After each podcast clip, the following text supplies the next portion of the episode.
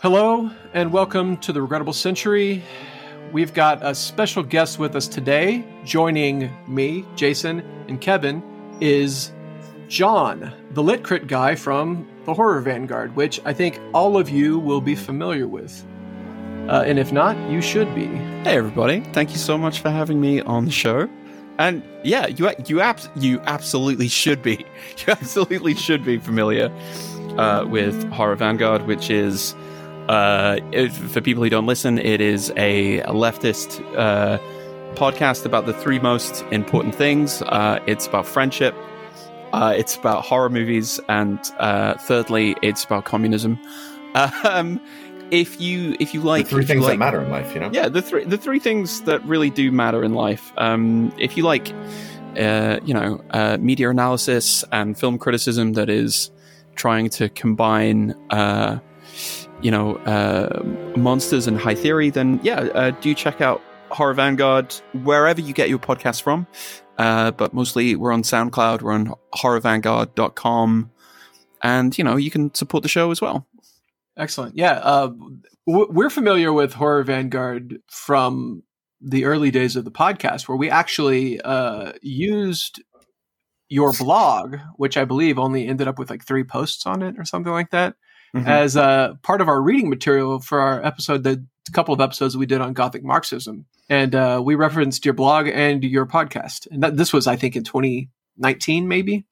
It's a long time ago. This is where you just got started. I think there were yeah. only two or three episodes out at that point. Yeah, yeah, the the the real the the deep cuts, the the yeah. forbi- the forbidden lore of Horror Vanguard. Uh, back, back when we didn't know what we were doing at all, and we have aggressively kept up, not knowing what we're doing for, for, years now, and we will never know what we're doing. But I oh, very yeah. much appreciate um, the fact that you went, you've been, you've been checking out the show for so long. It is, it's really lovely to hear that people. It's it's crazy to think that we're closing in on episode 300 now, and you know we've done we've done more than an episode a week for over four years, um, wow. st- straight, which is fr- frankly just not something I would recommend. oh, yeah. We we never would. We barely do two episodes. We dropped off. Yeah, yeah we, we, we, were trying to hit it hard early on, but uh, we definitely uh, like yeah. sort of sort of backed off to a more sustainable approach to like what was it a, a couple episodes a month or something. Yeah, like I'm I'm working on a PhD. Uh, Kevin's a freaking attorney, and uh, Jason was always very busy working in television, but uh, Jason's actually had a lot of time lately. Yeah, he, Jason got in a really bad car accident and uh, is only barely or not, you're you're very not dead now, but we're only barely not dead for for a little bit there. Well, this is the this is the direction of progress. That's the direction of progress that like mm. is really lovely to hear about. Yeah. This, yeah, uh, going from uh, from being almost dead to not almost dead. was a, a, dialectical process of uh, being dead and not being dead at the same time, and it's been progressing. You've subsumed that being dead portion uh, into your life. Now you're like the living dead, essentially, right? keeping keeping with the horror theme here. Anyway, so I guess we got together today to talk about uh, the warm stream in Marxism, which, if you've listened to more than just this episode, you've heard us refer to it several times. It's a it's a, a term I, I, believe that was invented by Ernst Bloch, but applies to uh, a lot of different strands. Uh, not the least of which is Walter Benjamin, and uh, many of the Hegelian Marxists are often said to have been interjecting a, a warm stream back into Marxism. And we think that this is an important thing to do because the dominant uh, because because of the need for both the warm and the cold streams of Marxism. I think that the dominant current is a cold current, a very scientific, mechanistic, vulgar interpretation of Marxism that leaves out, tries to tamp down on things that we see as necessary to understand as part of what it makes us human. So basically we read a little bit of Ernst Bloch to to prep for this, but I don't think we have to stick to that. Um, mm-hmm. But you are actually currently working on a book uh, that is a primer, right, for mm-hmm. Ernst Bloch? Yeah, So, uh, so Bloch is like an interesting figure, um, and is uh, kind of very sadly little read in in English um, for a multitude of reasons. Quite a lot of his work hasn't been translated uh, from German, so as uh, as a kind of hobby, I'm trying to translate his book on uh, Thomas Müntzer. Mm. So this is one of his early works, um, where it's uh, Thomas Müntzer uh, and the theologian of the revolution, where Bloch makes this argument that Müntzer and the, the peasants' revolt in Reformation era Germany is um, is proto communistic. Um, yeah. So Bloch is um, the way that I kind of describe him stylistically is the combination of like high German idealist philosophy filtered through literary modernism. So it's like, what if, what if James Joyce read a lot of Hegel? You, it would be he would be a lot better. yeah, yeah, you you end up with the, this kind of style of Bloch, and like Bloch is like a fiercely good philosopher, but mm-hmm. a philosopher from within a very particular tradition of German thought, right, which goes all the way back um, probably to to uh, Schelling is the is the kind of closest um, philosophical influence within within German idealism. Um, Hegel is his big influence in terms of his Marxism, and he remains he is always a kind of like non party line Marxist, which is right. what gets him into a lot of trouble with his one time extremely cl- close friend uh, Georgi Lukács, yes. the Hung- Hungarian philosopher. Lukács uh, famously moves towards a kind of more orthodox Marxist Leninism. Um, and so a really good jumping off point actually is uh, uh there's a series of debates in the 30s between Lukács and Bloch on the question of expressionism as mm-hmm. an artistic movement. And, you know, it, it kind of bubbled up in a few of the very uh, the the podcasts of the day, basically the literary magazines. there was there were there were some mad posts, um, and Bloch and Lukács have have what is at times an intensely kind of personal and in Lukács's case very vicious polemic, um, which is kind of it's really sad if you think about the fact that like the two of them were sort of inseparable for like a good chunk of their early development. And this is collected in the collection um, Aesthetics and Politics, from Verso Books, which has a, a really useful afterword by Jameson talking about the various debates. And Bloch's argument is that expressionism represents a kind of a new mode of art that socialists and communists have to pay attention to, and actually is a is a moment of opportunity. Um, is in deeply skeptical about this, um, and is is basically accuses Bloch and the rest of the kind of socialists and communists who look at expressionism as kind of worth paying attention to, as essentially abandoning dialectical materialism, abandoning Marxism for idealism, and losing sight of an art form which can speak to the social totality. Looks like it's recording. Okay, it's recording. That's going to be fun to put all those together and then string them together with these. Cool. Uh, uh, I was talking about uh, Lukács. Uh, right. Lukács's great uh, kind of art form is the is uh, literary realism. Yeah, uh, Lu- Lukács defends realism because it's the mode of thought which gives the artist a kind of unique insight into the psychological and social totality of any historical form- f- formation.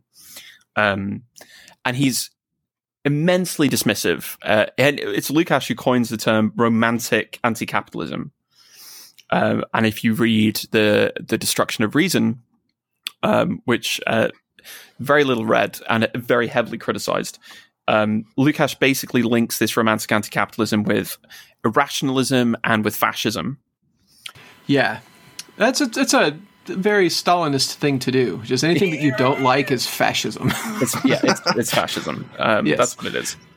Yeah. Um, so, but Bloch Bloch kind of defends this romantic anti-capitalism, but would always say that he never stops being a kind of he's he's always a very militant communist, and that kind right. of leads into problems for Bloch. He's very slow to abandon the Soviet Union. He's very slow to kind of say anything about like the Moscow show trials. Um, and he's very quick to excuse a lot of Stalinism up until you know post um, 1958. Um, and he he he has a really interesting career. So he's he's a kind of um, he comes of age in this era of German expressionism and German idealism. He writes The Spirit of Utopia, which is excellent. He writes arguably what I think is one of the best um, uh, kind of exegesis on fascism. Uh, it's a book called Heritage of Our Time, and it's a really it's a really interesting uh, analysis of fascism because it is very critical of the kind of like uh, Freudian Marxist line on fascism that it's or, or, the kind of Second International line, which is like it's it's a rationalism, and yeah. Bloch Bloch gives a really detailed sociological analysis of how fascism speaks to every layer of capitalist society's imaginative capacities. Um, and then there, there, comes like his his kind of magnum opus, which he writes in the reading room at Harvard University um, when he had managed to get out of Europe. Uh, the Frankfurt School uh, famously didn't really want much to do with him because he was he was too Marxist. He he was seen as being potentially too sympathetic to Stalin. Uh, and there's this great apocryphal detail of he was forced because of his communist sympathies and his communist uh, uh, ties. He was forced to report to the immigration officers in Boston fairly regularly. And there's there's this great apocryphal detail of uh, taking the U.S. citizenship test and being asked about the uh, War of Independence, and he gives this incredible exegesis of history that leaves the examiners like completely stunned, and which is report it's reported by his wife, and it's you know it's maybe not true, but it's a kind of wonderful insight into his sort of. He, he's he's a great thinker to read because he's interested in literally everything, uh, and everything. The principle of hope is essentially an encyclopedia firstly, and secondly, like a philosophical investigation into how do you ground hope both politically and philosophically. And to do it philosophically requires essentially rethinking philosophy kind of from the ground up. Um, and the way that you do it is you make hope and utopia into the outworking of a kind of process ontology. Uh, this is his influence that he takes from Aristotle, uh, which is mentioned in the section, yeah, the principle of hope that we might get into, and he's the one who coins this phrase of the the, the cool and the warm streams right. of uh, of Marxism. So I guess that's a very quick kind of gallop through some of the like most in, important initial points.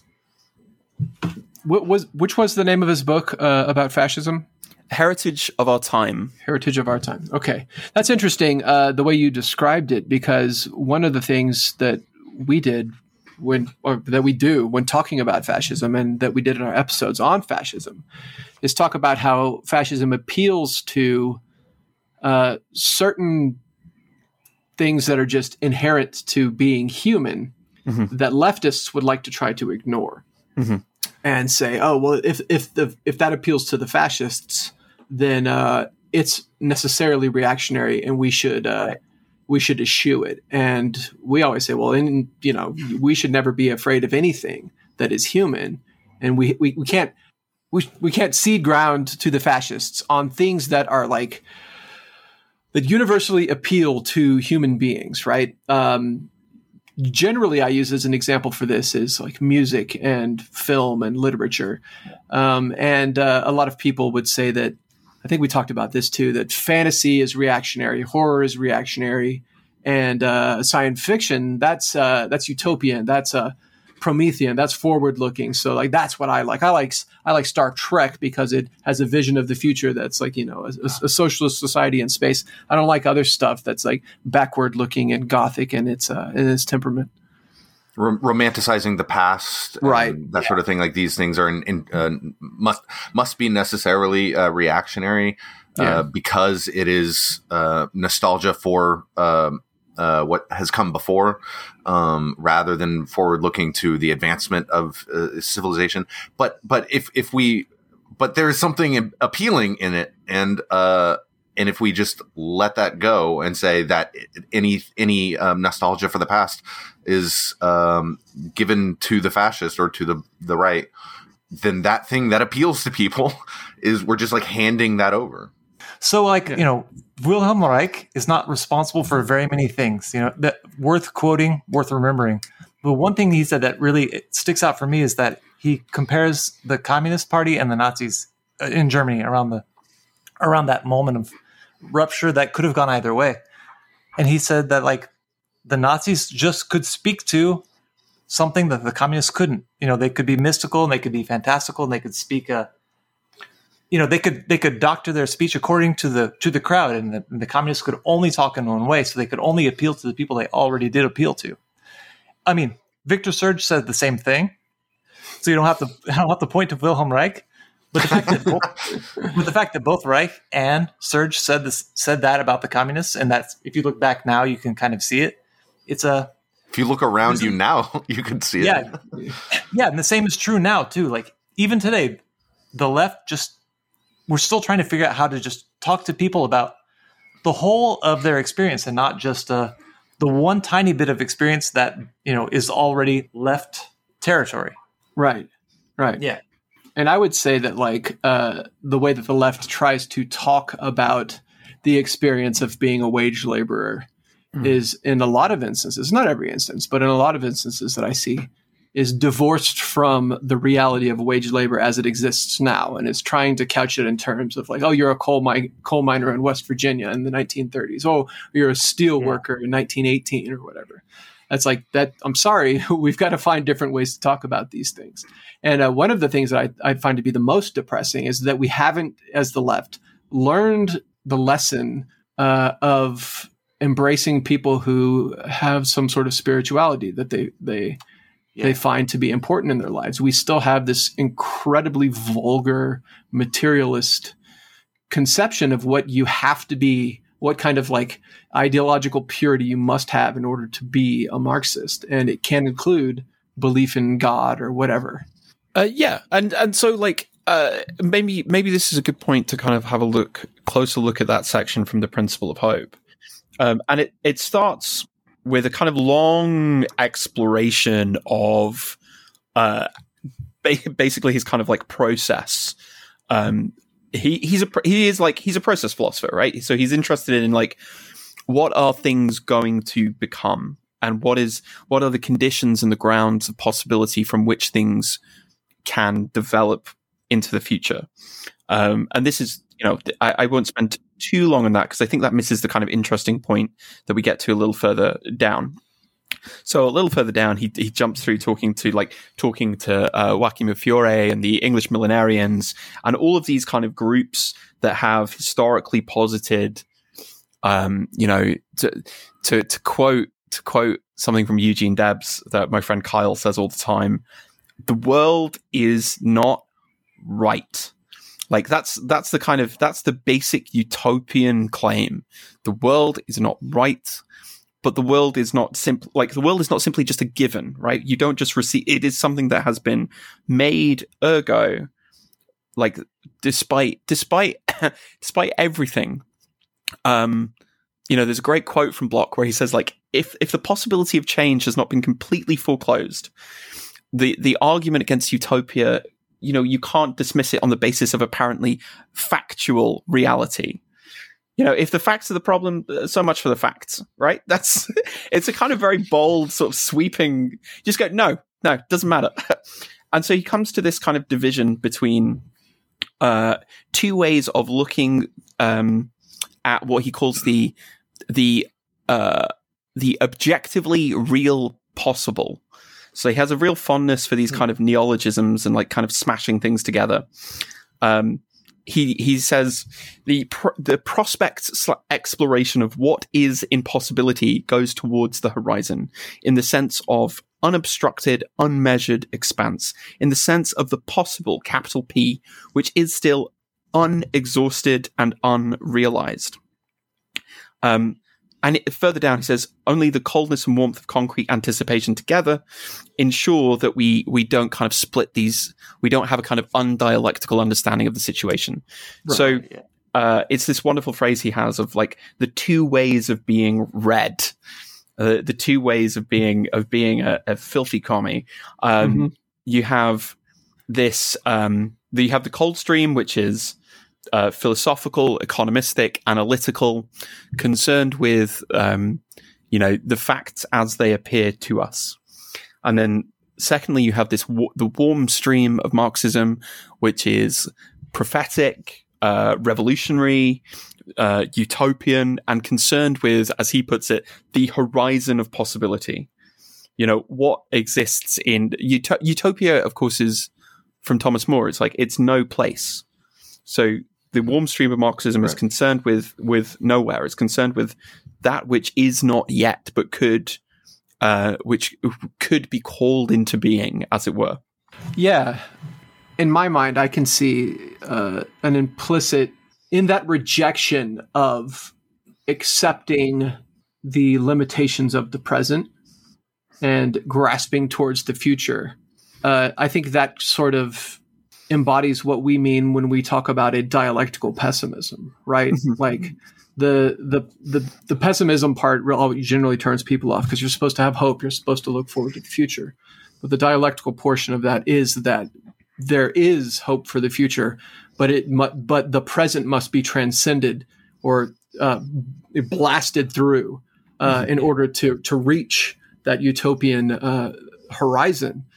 So it's like if if we are if we allow ourselves to be constrained by the present and the, the, the current situation where the, we cannot think beyond whether or not the Democrats or the Republicans are in power or Labor and Tories in your instance, whatever, you know, or, uh, if we cannot, if, if we can't imagine our way through the, uh, cons- the, the strictures of our current reality, then of having a, a utopian vision doesn't matter. Like, Mm-hmm. It, it's like I think that we are a, a, lot of us very constrained by a lack of a utopian imagination, mm-hmm. and which as Marxists I think should be inherent and like part of our vision. Mm-hmm. Jason, yeah. So like at, at first, like man, at this point we're like talking about I don't know five years ago.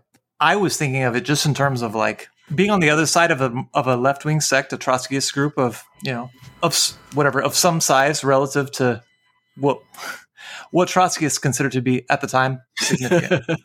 right. And so I I was politically trained for like I don't know almost 15 years to just be optimistic all the time, About and everything. I just I just couldn't do it. And so all that this was for me was just a way of like trying to bring up the other end, just to like just to have a different side of myself involved in that way I wouldn't just burn out.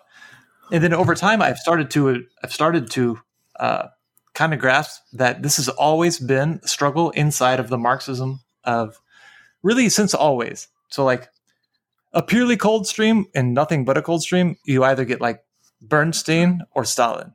And then a purely warm right. stream or only a warm stream, you get, I don't know, anarchism. And so like it seems to me like at our best, we have deliberately mashed the two together and, and not just like taken it as a given that they would be, but that actually like it's a conscious effort on the part of revolutionaries to reassert, um, and, and really it's reassert the warm stream just because it's, it's the one that's the, the one that can go away the most easily. And that's, it's a, it's critical. The, the merger of the cold and warm stream is like a constant project within Marxism. It's internal too. And it's always a matter of a deliberate re-injection of the warm stream and not the cold stream. Because the cold stream comes easily because, you know, you can be a stem brain person and you could be one to the idea that socialism would be, I don't know, more uh, efficient. It would be be a better use of resources. And so like, you know, if we're not constantly inserting the warm stream back into it, then that the we tend towards, I guess, I guess the way I would put it, we is that we would tend towards the Marxism that is dry and boring, and, and it's the it's what we get accused of. Yeah, the caricature of Marxism. That yeah. Well, yeah. Uh, I mean, Bloch makes this point. Bloch makes this point, which is really good. Um, and he says the the two ways of being read always go together, of course, yet they're distinct from each other. Um, and he says that you know the the the point of the cool stream is to kind of cool uh, the, this cool stream is it's cooling down and he says without such a cooling down Jacobinism, or even totally extravagant, most abstractly utopian fanaticism would emerge. Thus, lead here is poured into the shoes of overhauling, skipping over, flying over, because experience shows that the real itself has a heavy gait and seldom consists of wings because really, I, I, I actually kind of agree with you, Jason, but I think Bloch would make the opposite point, which is that actually the warm stream is almost intuitive to humans. This idea that, like, he says that we are, from the very beginning of our existence, we are aware of a lack. We're aware of something missing. Physiologically, we're aware of this in that we we need food, ergo we're hungry. Uh, you know, we encounter injustice and we kind of yeah. intuitively know that it's not right. Right? We we we identify uh, as Bloch put it, like we're all looking for the place at which we could be human for the first time, right? We recognize the, the kind of fundamental inhumanity of our existence. Um, and so we actually need the kind of economism and analytical philosophical rigor of that kind of Marxism. And on the other side, without, as he says again in on in the principle of hope, without such a warming up uh, uh, of the historical and especially of the current practical conditional analysis. The latter, he's talking here about the cool stream, is subject to the danger of economism and of goal forgetting opportunism. Mm-hmm. The latter avoids the mists of fanaticism only as it gets only insofar as it gets bogged down in the swamp of philistinism, of compromise, right. and finally of betrayal. So right. like the the stakes are very high. The stakes are incredibly high, and there has to be this constant uh, dialectical process of holding those two yeah. things in tension. Because without a utopian analysis of our current situation, there's literally right. no ground for kind of hoping things could change, right? Without without the idea, without that kind of like burning conviction that actually the world could be different if we were to stick solely to the facts we would we I mean God, you'd never get out of bed in the morning, would you? The problems just simply seem too vast the, the, mm-hmm. to, to to describe, let alone even kind of fix. But without that kind of like analytical, sort of sober minded, yeah, um, kind of dogged commitment to evidence to to to philosophical rigor you mm-hmm. end up with with you know as as you said like anarchism or you end up as he puts it with like fanaticism rather than rather than any. I really love that image of like you need lead poured in the in the shoes of the the warm stream of Marxism to keep it on the earth. but but at the but at the same time, like economism, uh, opportunism, like this, and as he puts it, like eventual betrayal of Marxism. Mm-hmm. Right, that's that's the that's the cost, and I, I actually agree with you. I think the record of the 20th century proves like a the thing that Bloch wanted to do has failed, and what he wanted to do was kind of re-inject something, some blood into the socialist imagination. Yeah, um, and that project didn't work. Like the the contemporary left, in lots of ways, has very little to say about things like uh, religion in a in a way that's kind of coherent. It has very little to say about culture in a way that matches uh, even the work of like Lukács. Um, and, and in the mainstream has become like, especially in the UK and in the US, has become kind of committed to uh, electioneering. Right. The whole point is, I mean, just just think of like the complete the complete. Uh, you know, DSA Harrington line of like falling mm-hmm. in behind Joe Biden, and you go, really? Is that is this is this is this what is this what a kind of like Marxist analysis of contemporary capitalism really demands? It demands that we vote for Joe Biden. is that is that the is that the limit? Is that the horizon of possibility inside yes. which action is circumscribed? You know, and it's like uh, famously Mark Fisher's capitalist realism has become a kind of byword for this, right? That, as he puts it at the end of capitalist realism, the grey horizon, that grey curtain that has fallen, and it's not just fallen politically, but it's fallen imaginatively. Yes, exactly. right. Ha- and and that has to be kind of resuscitated. And credit credit to Fredric Jameson. Fredric Jameson has spent the last kind of forty years insisting upon the utopian potential of even the most apparently kind of degraded culture. Um, in, in a way that kind of matches the ambition of someone like Bloch, who the principle of hope is like it goes from like medieval scholastic theology to you know architecture to literature. It's incredible talking about the law. It talks about music. It talks about goethe. And i'm like yeah th- this is like this is a kind of this is a kind of marxism that can talk to that can that can speak to every element of life right. and take mm-hmm. it seriously and do more than just go well that's a rationalism or it's or it's or it's it leads into fascism and it we kind of close that down um, so yeah, that you're completely right, uh, Jason. I think that it, this is a constant struggle, and it's a struggle which has not been really kind of bothered with. Mm-hmm.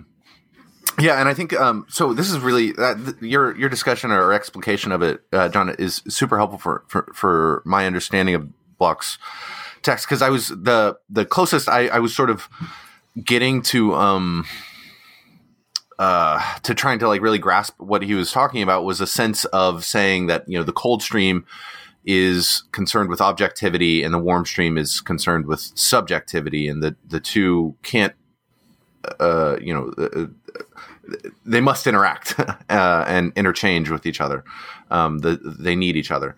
Um, but the, yeah, that it that makes a, a lot more sense for me the way that you've explicated it by saying that it's it's almost sort of like um, the cold stream is looking from an objective sense, looking at the uh, the facts of history and watching the development of history and saying, you know, uh, history marches forward and and we're going in this direction, and um, uh, you know, history is is objectively determined, um, um, and there therefore, you know, we can't act uh, voluntaristically or or what have you. Uh, we have to sort of just act within the constraints of, um, uh, you know, uh, the material uh, reality that we I- interact with. Whereas the warm stream is saying, yes, but I suffer exploitation and oppression, and I desire to no longer suffer these things. I want to uh, be freed mm-hmm. uh, of these uh, these things. Uh, it asserts itself by by will against the you know the sort of um, objective reality. It's uh, it's the assertion of the will against um, the the facts that exist, saying that that that boils the water that says you know it's the heat that boils the water that that says I want to escape I want to be freed uh, and it and and that um, the the chilling effect of the objective analysis of our conditions or whatever um, can have um, needs to be heated by mm-hmm. the passions. It needs to be driven forward. It, it's sort of like uh, you know Marx saying, uh, you know, the cold stream is uh, saying. Um, history is made by men, but not in conditions of their own choosing. The warm stream is saying, yes, but it is made by men. Uh, right. it, it must be acted upon, you know?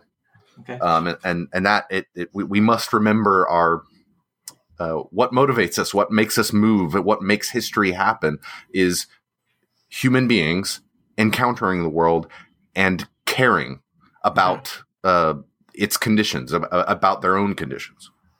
I'm going to uh, abuse my uh, privilege as chair real quick to interject that um, it's not just uh, anarchism that is this uh, one one pole of uh, of the warm stream. I, I uh, your your interjection just now, Kevin, made me think of Sorelianism.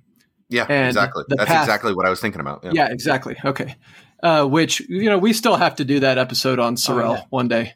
Jason, this is a big part of why I, at least me personally, why I am so opposed, and maybe even all of us are to some degree opposed to the uh, the fully automated luxury communist kind of project and thesis because it's it's a separate question as to how practicable it actually is because it's more about like the language that it cloaks itself in. Like in my own mind to build a movement to overturn all that is and to grasp towards the future and to imagine a world as you're creating it seems like you would have to you have to have something in mind beyond luxury. You have to be fighting for freedom. You know, luxury has to be a, a secondary, and that's like a, it's a benefit. It's like a, if, if, you know, if we get it, then that's great. But really the, the object is freedom because that's the, that's the thing that people actually fight and die for.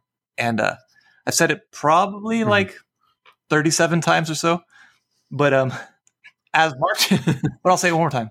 As Marxists, we have to be propagandists enough to utilize what moves people most. And that is never going to be everything as it is, but slightly better. It's always going to, it's always going to uh, ultimately come down to like what is not and what can you imagine? Because that's what we have to fight for is what you can imagine to be. And it, and if it's going to be worth anything, it can't be at all like the world that we have now. I mean, uh, you make a great point, Jason, because one of the things that Bloch does and takes very seriously is what people dream about. And not, and he's quite critical of Freud in lots of ways, but he he says he doesn't like the the dreams of night because they tend to be looking towards the past. And he says what he's interested in are daydreams. What do you dream? What do you dream about when you're at work in a job that you hate? Right, yeah. what, what's the daydream that enters your head? Because that's about the future. That's about the world that you don't see yet right? That's you know what are the dreams of like the ordinary working working class people? What what are their daydreams? You know, and that's that's he's he doesn't dismiss that either and takes it like incredibly seriously. And just to pick up on something that Kevin was saying, there's a beautiful quote actually. Bloch is a difficult writer, but is often a, a genuinely really beautiful writer. Um, to the warm stream of Marxism, however, belong liberating intention and materialistically humane, humanely materialistic real tendency, towards whose goal all the disenchantments are undertaken. From here, the strong appeal to the debased, enslaved, abandoned, belittled human being. From here, the appeal to the proletariat as the turntable towards emancipation. The goal remains the naturalization of man, humanization of nature, which is inherent in developing matter. This final matter, or the content of the realm of freedom, first approaches in the construction of communism. Its only space has never been, ha- it has never before been present. That is beyond doubt.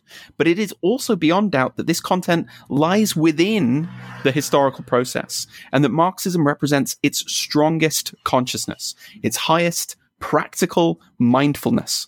Marxism as a doctrine of warmth is thus solely related to that positive, being in possibility, not subject to any disenchantment, which embraces the growing realization of the realizing element, and which inside the sphere of the human signifies the uto- utopian. In fact, that freedom, that homeland of identity in which neither man behaves towards the world nor the world behaves towards man as if toward a stranger like it's like really good, I, yeah. that's that's a kind of genuinely like beautiful passage i think yeah um, and shows that actually this is this is not voluntaristic. I love the phrase that like the proletariat as the turntable of emancipation. Um, and if I can abuse the the privileges of being someone who has got a book coming out, there is a little line from the book that I would like to oh, share. Oh, definitely, yeah, um, definitely. A teaser, a, a teaser. Um, so Bloch has this kind of saying. Uh, uh, processus cum figuris figurae in processu, which is the process is made by those who are made by the process. There is no telos, there is no program or revolutionary committee which can enforce utopia on us. The perfect state will not make it happen, nor will the dictates of a church point us the right way.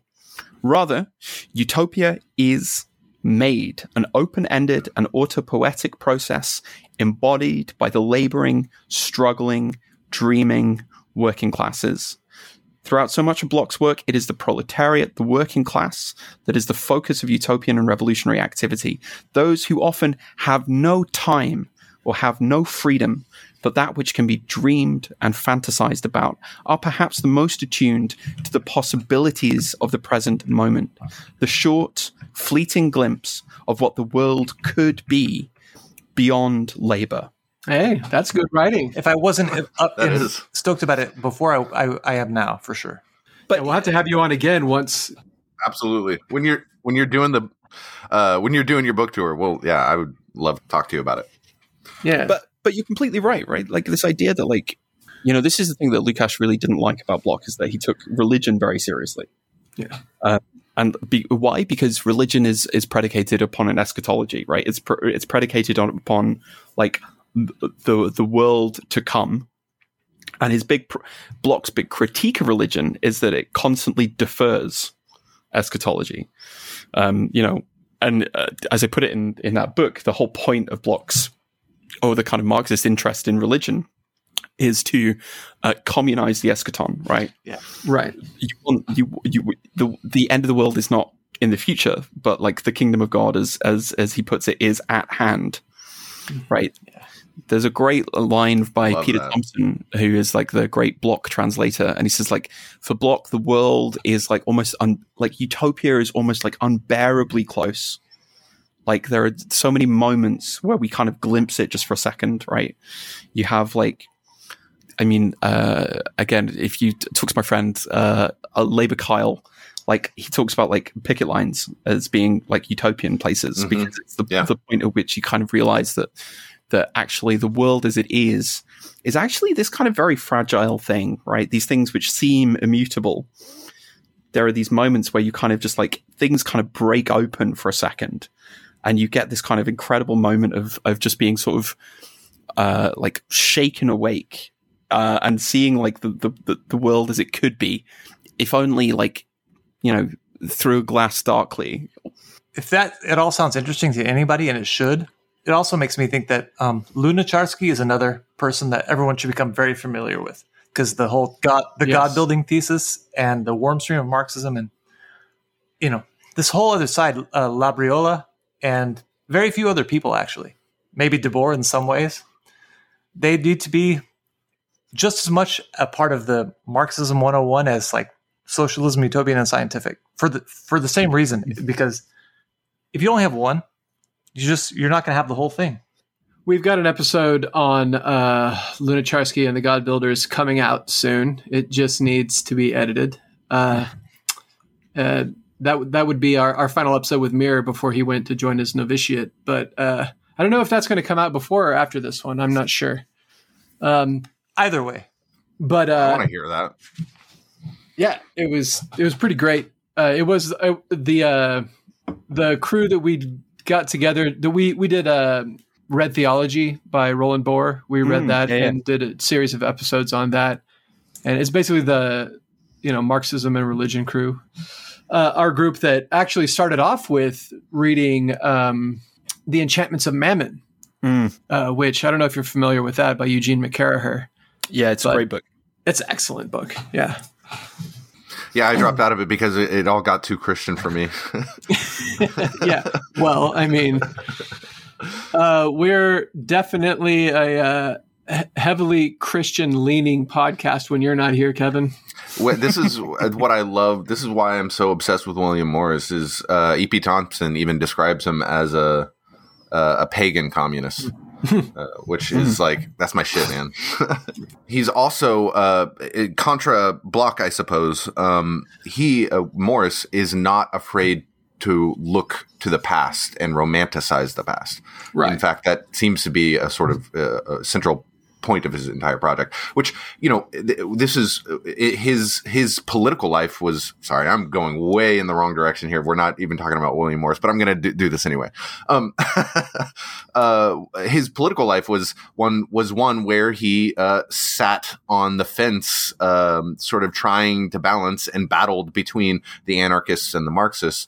Um, the anarch, but he thought of himself and and acted as a, a Marxist, but he uh, understood the appeal of the anarchists as the voice of the uh, uh, the individual craftsman artisan who um, uh, was resisting industrialism, resisting the proletarianization of of his livelihood, um, and looking backward and saying, "No, I, I, cling to the past. This thing that you're taking away from me, I desire it." Um, and and uh, Morris is the sort of this is how you articulate that as a Marxist, that perspective as a Marxist. And this, and this is one of the things that m- maybe to call back what we were saying at the very beginning of it, like the importance of being able to articulate, um, you know, uh, uh, every experience that is human must be articulable. Mm-hmm. Um, uh, in our sort of system uh, of of analysis. And if yeah. it's not, then your system of analysis is incomplete. Right. I yeah. think Walter Benjamin uh, would agree that looking back to the past as inspiration for what to build in the future is perfectly acceptable and not reactionary at all. Uh, what he has is one quote where he says that like uh, I, am not going to quote him. Never mind. It, I'm going to paraphrase where he says like it's the the smashed dreams of our grandparents are going to be uh, more of a fodder for fighting for the future than any hmm. kind mm. of uh, Promethean vision. Well, there's a really important there's a really important point here which I kind of integrate into you you talked before we started recording about like the two kind of approaches to Gothic Marxism you took. Right. So I'm working on a book uh, called Capitalism: A Horror Story, which is trying to posit a third one, which is thinking about this in uto- thinking about our relationship to to a kind of Marxist historiography in utopian terms. Mm-hmm. Um, and it can be done through Bloch's. um, uh, a term that Bloch coins in German, uh, but which gets translated into English generally as the non-synchronic, um, and is about the essential incompleteness of capitalist modernity. Like capitalism is this kind of universal system, but is constantly kind of seeking to re-territorialize things and to find new ways in. Um, so this uh, this kind of like notion of incompleteness means that we are sort of haunted by possibilities, right? So when the past returns into the present, as it does in horror, uh, as it does in the Gothic, right? The incompleteness of the past kind of, um, kind of made known to us in the present. What that does is that inherently opens the question of the future.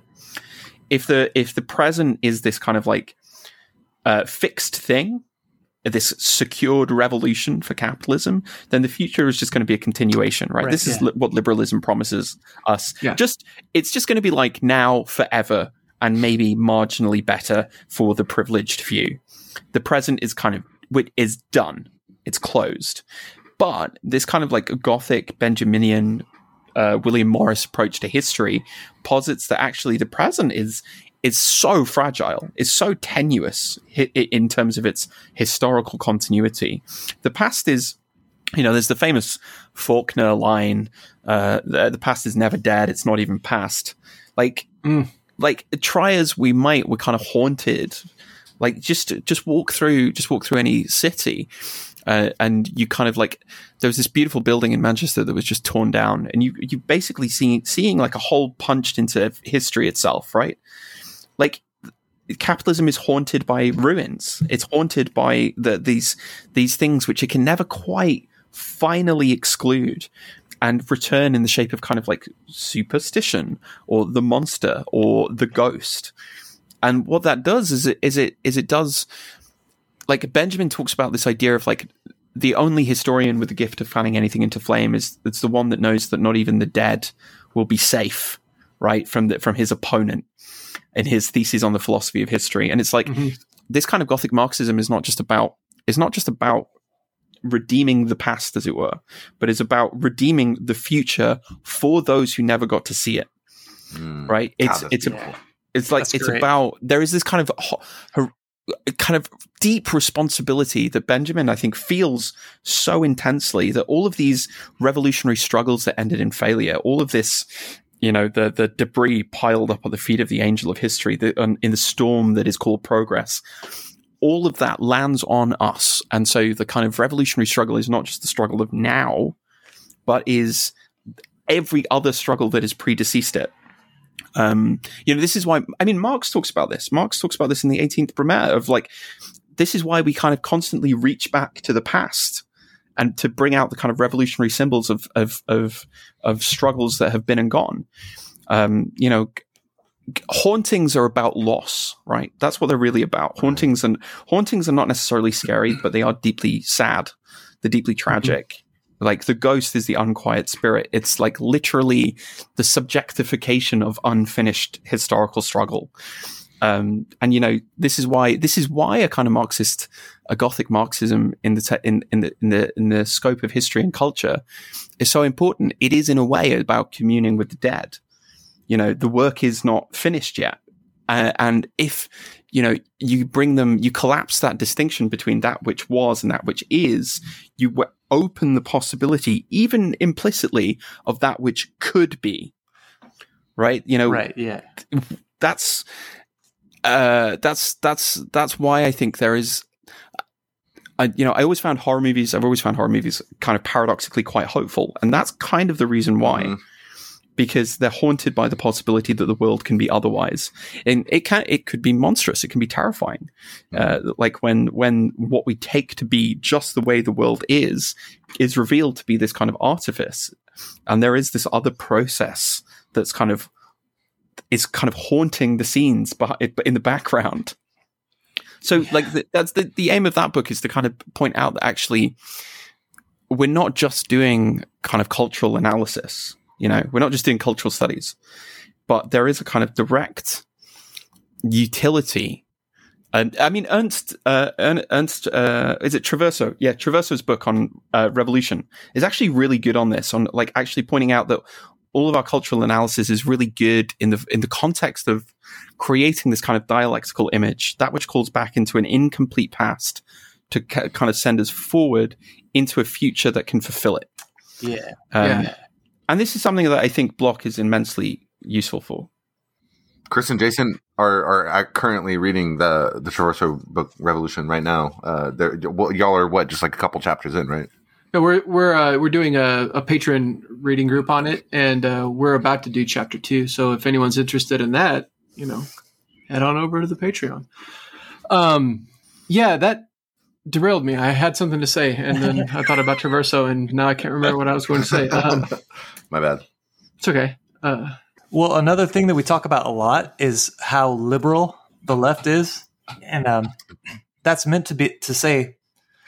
Um, mm-hmm. a little bit less about I mean, yes, it is about its sensibilities, but it's actually really, it's like at its core, it has the, the assumption that things are better now than they were before, and they'll be better still later. And uh, they're always just going to get better. But if we take control of them, then they're going to get way better. And uh, in response to that, I guess what I would like to see is for, you know, all Marxists, all what, 100, all hundred Marxists that there are, um, to, re- to to really take seriously this idea that like, how, how did you put it before? The revolutionary struggle is more than just now; it's also all that came before it, but is yet unfinished. That like, in order to attain the future, we actually have to rescue the past, not by rebuilding and reasserting the past, but by uh, finding the horizons that were not ever reached, the things that our forebears had imagined as the future have to be the things that we imagine as the future too. We have to be animated by the same kind of rejection of this linear march of history that honestly it sucks. It's a terrible march. We should we shouldn't have anything to do with it. yeah. It reminds me of uh, uh of uh, the idea of the manure of history, right? Oh yeah, mm. Where like uh, you know we that might be our role is just to be the manure for the future for the future seeds that are planted. We might not even be the seeds that are planted for the future. We might just be conditioning the soil right now. But that is implicit within that metaphor is a rejection of the linear march of progress because there is uh, the need to tend the soil, a need to plant the seeds, and a need to cultivate um, as well. So yeah, I really like that. Just redeeming the sacrifices of the past by conquering the future. Um, and yeah, I, I, I really like that. That's very well put. Yeah, I mean, Bloch Bloch has this great phrase where he says that only Marxism is both um, detective and liberator. Yeah, right. It's only that's that's the only that's the only ground at which you can do that. You can set people free, but you can give them the tools to understand why they were not free in the first place. Yeah, and um, you know, there's there's to be honest, I think I, I think paradoxically, uh, again, forgive me if I read another little quote from the book. no, that's perfect. Um, yeah. Without the anchoring of the working classes, utopian struggle collapses into night into a naive liberalism.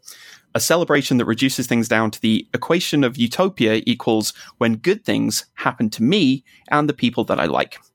Uh, too often, this seems like the contemporary problem that philosophical and political utopianism suffers from.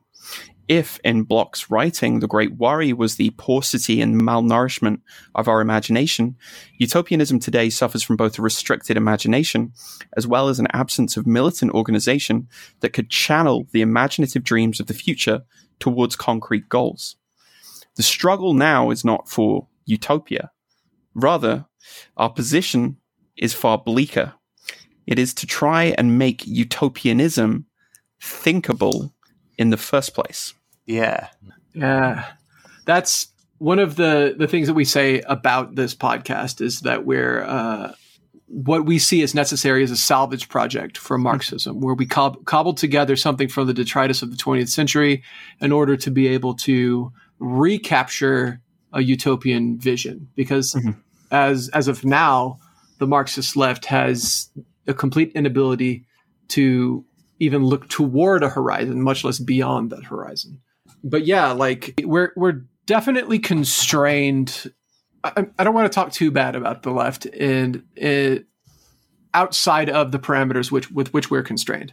So like the left sucks and it's very bad at being the left because we're so demoralized, yeah. because we're so hopeless. We have uh, uh, an inability to to grasp towards the future. So what we do instead is we police each other's language and uh, culture consumption choices and stuff like that. And um, uh, we've turned to that.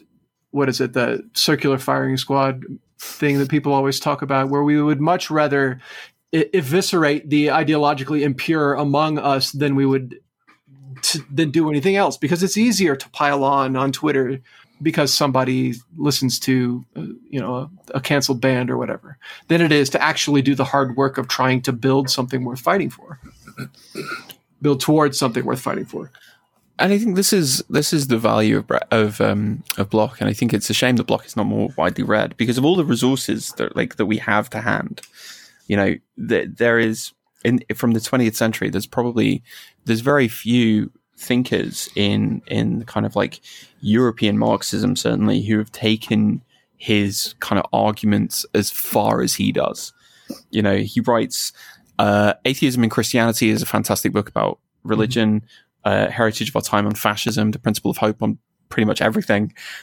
like, but like there's there's there are this is this is the thing about having a narrow conception of history. History um, this is something Bloch said, which is like history is not an archive history is a weapon, right? It's it's it's this old it's this old like boarded up room that's like full of things that you can pick up and use, and like a, lot of the time, I kind of feel like we lose sight of the immediate valence and use of this kind of theoretical or philosophical work, right? But like, I always remember something that um, uh, some of the people around Mark Fisher wrote about when Fisher died, which is like actually the joy of it, the joy of reading K punk back in the day, was not that you suddenly had the kind of new ideas that you could play with, but that you actually realized that you were right, that you would, you know, that you're you're not you're not crazy. It's not just in your head, and you suddenly become much less lonely.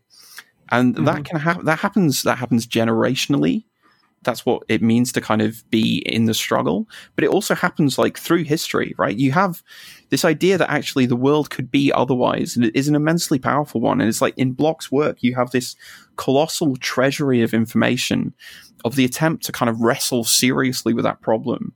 And in a way, it's kind of like you want, even in the kind of bleak conditions of now, you know, uh, this was written uh, in the immediate rise and struggle with an aftermath of virulent fascism, of a kind of genocidal struggle.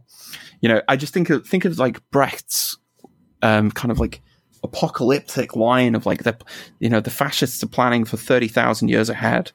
You know, they they cripple they cripple the baby in the mother's womb. Every cell withers under their touch, and like in that moment, they were like uh, thinkers and activists and, and philosophers and communists who were kind of trying to work out the facts and wrestle with the fact and take seriously the fact that the world can be remade, that, that even in the kind of midst of, of what must have seemed like the world ending, there are there are the kind of sparks of something brand new coming into being.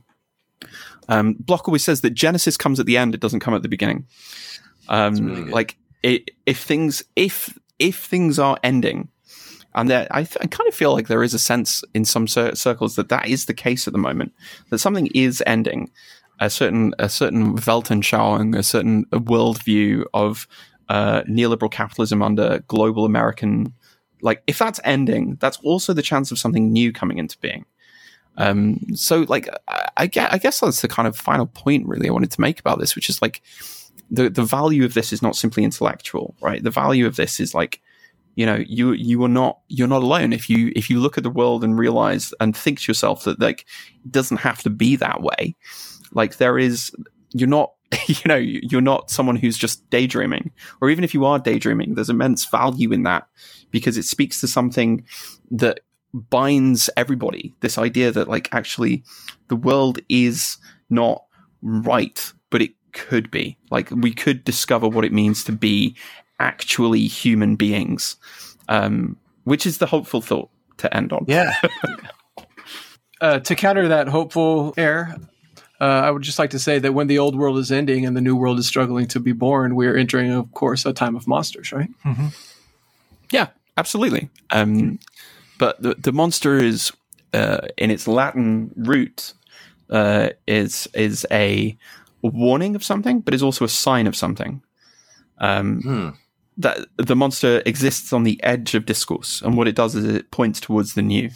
And there'll always be some who find the monstrous new terrifying you know, we've seen virulent political effort to make monsters of so many groups throughout history, right? Uh, in the 70s and 80s in the UK, it was gay people.